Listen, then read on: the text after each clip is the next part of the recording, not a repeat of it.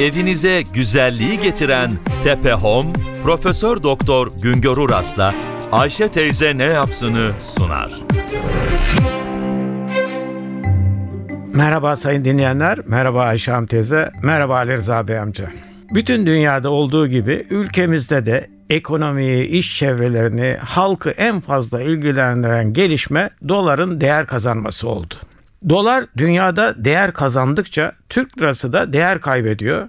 Doları 1 lira 70 kuruşa satın almaya alışmıştık. Şimdilerde 2 lira 70 kuruşluk dolar fiyatı ile karşı karşıyayız. Türk ekonomisi dışa açık olduğu için ülkede dolar fiyatını sabit tutma imkanımız kalmadı. Bizim yapabileceğimiz doların dışarıdaki değer artışına eklemeler yapmaktan kaçınmaktır. Doların fiyatındaki artış öncelikle dolar borcu olanları üzüyor ama doğrudan ve dolaylı olarak tüm ekonomiyi, halkı olumsuz etkiliyor. Çünkü Bizim tarım ve sanayi üretimimizde ithal girdi payı yüksek.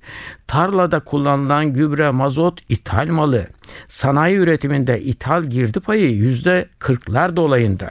Dolar fiyatı arttıkça sadece ithal ürünlerin fiyatı artmayacak. İçerideki tarım ve sanayi ürünlerinde de fiyatlar yükselecek. Tekrarda yarar var. Dolar bizlerin kontrolü dışında değer kazanıyor. Ama değer kazandıkça da doların Türk lirası fiyatı artıyor.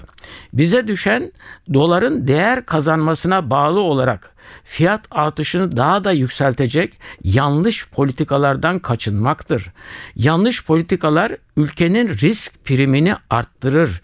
Dövizin teminini güçleştirir.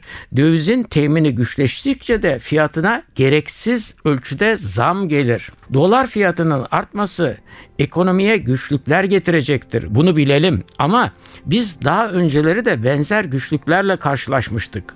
Bir süre dengesizliklerle boğuşacağız. Sonunda yeni dengeler oluşacak. Önemli olan dengesizliğin ve çalkantının kısa dönemli olmasıdır. Bir başka söyleşi de birlikte olmak ümidiyle şen ve esen kalınız sayın dinleyenler. Evinize güzelliği getiren Tepe Home, Profesör Doktor Güngör Uras'la Ayşe teyze ne yapsını sundu.